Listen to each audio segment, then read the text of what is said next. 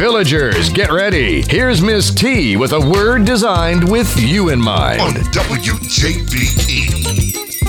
Greetings for this meeting. You're back where it's at, and it's time to chat on the show with the flow that keeps you in the know.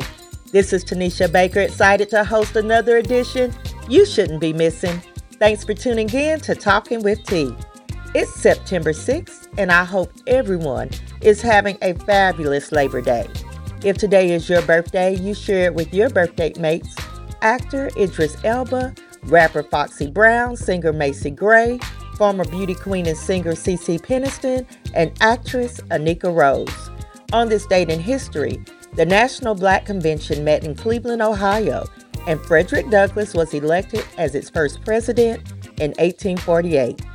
And neurosurgeon Dr. Benjamin Carson led a team in successfully separating seven month old Siamese twins, joined at the head in 1987.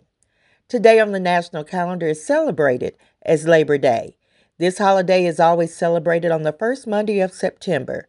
Labor Day was created by the labor movement in honor of the social and economic achievements of American workers.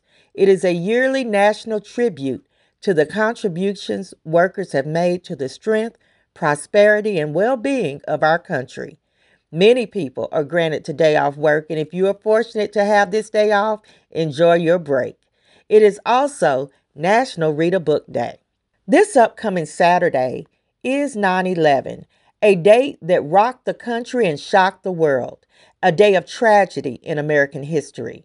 On September 11, 2001, 19 militants associated with the Islamic extremist group Al Qaeda hijacked four airliners and carried out suicide attacks against targets in the United States.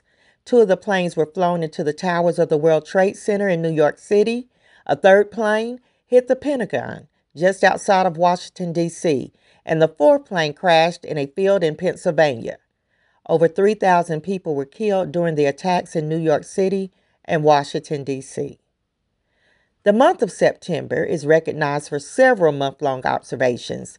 It is Baby Safety Month, National Self Improvement Month, National Suicide Prevention Month, National Classic Music Month, and a few more. The birthstone of this month is the sapphire and we celebrate the birthdays of Virgos and Libras. September is also recognized as Hispanic Heritage Month, the national recognition for the contributions of Hispanic and Latino Americans. Some famous Hispanic Americans are Fergie, Nicole Richie, Jessica Alba, and Uma Thurman.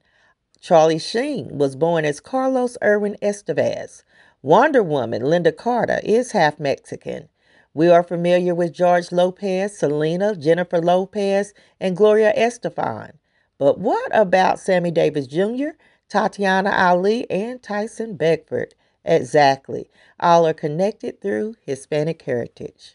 The theme this month is Slay It in September, and you will be encouraged to be bold and daring and try something new. Slay is a slang term that can be defined as accomplishing something amazing dominating something, or succeeding in making your presence known or to be impressive. Do all of that. I dare you to step in a room with confidence. Be confident in who you are and let people know you have come to slay. Talking with T would love to feature your organization or business. Become a sponsor or advertise on the show.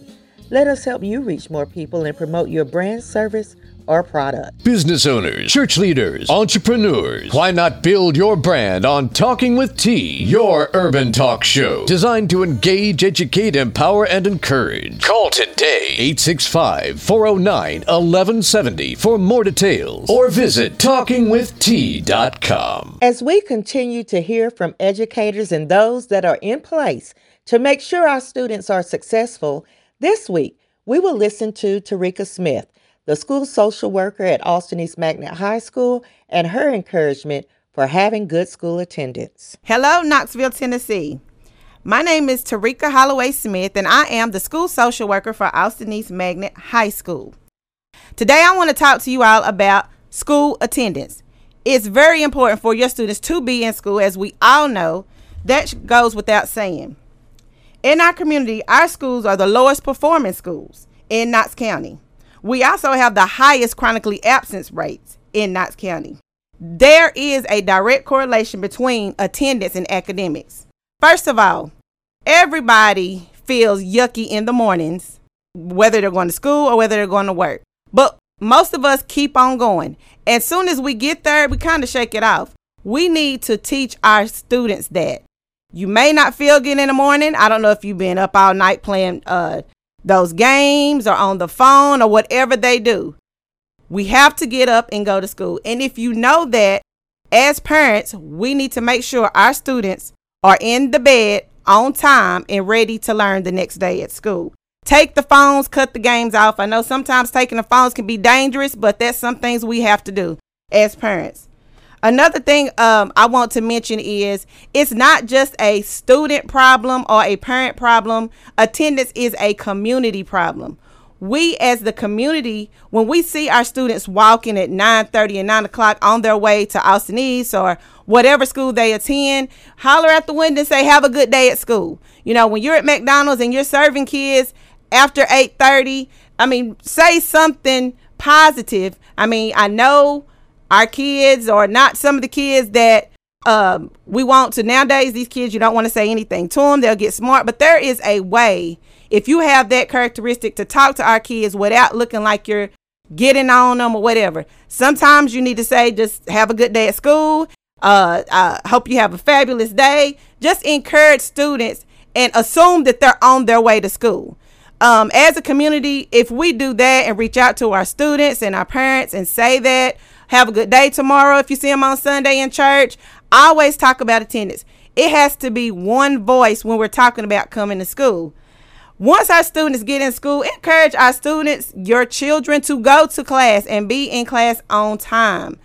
Uh, we have a lot of students at Austin East that straggle straggle in after 8:30. Sometimes you got to get there at 8:15 so the students can go to breakfast, put their stuff in their locker in their backpack, just get situated. When our students miss class, when they miss school, that is a hit on our community. We have to get together and address attendance. If our students are not there, they cannot learn.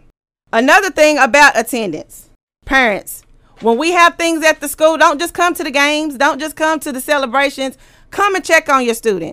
Make sure your students are in class. I mean, do the surprise visits, uh pop up. I don't know with the COVID thing now if you can pop up, but you can find a way to check on your student. Also, with COVID, since I did mention COVID, with COVID, we cannot ignore that there is an issue, and we do not want students coming to school sick. If you have a fever, if you're throwing up, or whatever the issue may be, we all know when we are sick. And we also know when we're not feeling really good, but we can go ahead and go to school and kind of shake it off. But when you are sick, and you have some issues, parents bring a mommy note or a daddy note or an uncle note, a guide, some kind of note from someone who is the parent or guardian of that student. Each student can have up to 10 mommy notes, daddy notes a year, and they can have unlimited doctor notes. So if you're going to be out, at least have an excuse and have an excused note so we can excuse your child's absence that day. It doesn't make sense to call and say, okay, you're out. Well, I was sick. You shouldn't, nobody shouldn't have to remind you to send a note. Send a note so the student can be excused for that day. You get 10 of them. Send a note. If you go to the doctor regularly, send a doctor's note. Doctors love writing notes, they'll give it to you. They are unlimited. Again, if your student is sick, keep them home. Keep them home. Because I know when I worked in elementary schools, I saw students there with runny noses, fevers, going back and forth to keep them home. That does not do anybody any good. Because not only is your student sick, sometimes you can make other students sick and you can make teachers sick. So if they are truly sick and contagious, keep them home. But send them back with a note. That's the only thing we ask. Send them back with a note. We do not want your sick students in school, but we want them in school. This is Miss Tarika again at Austin East High School, uh, the school social worker, and I want to again say how important it is to make sure our students are in school. This has been an awesome opportunity. And again, I appreciate WJBE for allowing me to come and talk to the community about this issue. Thank you. Everybody's Talking with T, the talk show designed to engage, educate, empower, and encourage the community, is on. WJBE 99.7 FM and 1040 AM. Just the best every day. It's now time for T's Tidbits and my review of trending news. The Supreme Court officially rules to allow Texas to ban abortions after six weeks of pregnancy, which is well before many women even know they're pregnant. The law allows private citizens to sue abortion providers and anyone who helps a woman obtain an abortion, including those that give the woman a ride or provide financial assistance. The crazy thing to me is that private citizens who file these suits don't need to show any connection to those they are suing. There are also no exceptions for cases involving rape or incest. Naomi Osaka, famed tennis champion, is taking a break once again to take care of her mental health after a heartbreaking loss this past week. Former New England Patriots wide receiver and three time Super Bowl champion David Patten was reportedly killed in a motorcycle crash on Thursday, September 2nd, outside of Columbia, South Carolina. He was 47 years old. The debate on how we should tackle COVID stays heated as people are divided primarily over masking. The CDC and medical experts say that it reduces the risk, but others say it doesn't. In my opinion, I have been presented significant enough evidence that I will err on the side of caution, and not only caution, but care.